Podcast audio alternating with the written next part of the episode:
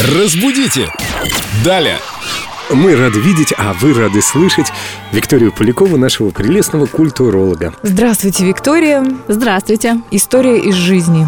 Как-то в школе я кому-то что-то очень громко рассказывала или доказывала, и учительница не знала, как ко мне обратиться, сказала, Лена, прекрати кричать, как иерихонская труба.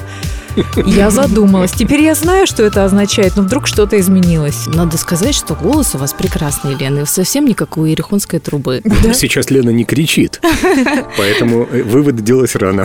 Ты просто не слышал.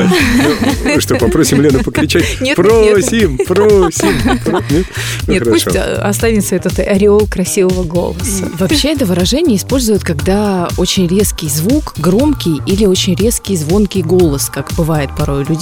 Происходит это выражение из э, библейских историй.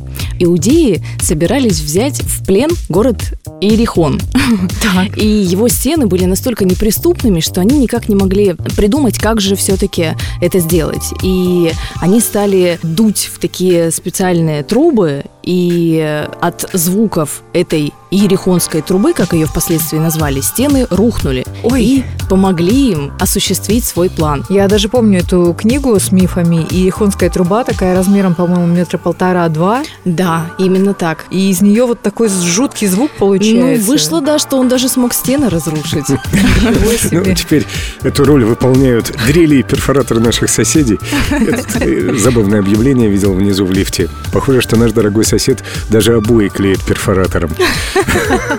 Тоже вот этот звук способен разрушить любую самую прочную нервную систему соседей, ну и стену, наверное, тоже.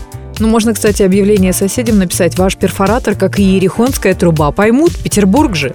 Вообще-то должны бы. Кстати, у нас в университете часто педагоги по речи и по риторике говорили тем, у кого действительно такой очень неприятный голос. Звучишь ты, как иерихонская труба, нужно работать с дыхательным столбом, чтобы вот голос, так сказать, почувствовать, и он лился приятно и звучно. Как у вас, Виктория, да? Спасибо большое. Разбудите! Далее!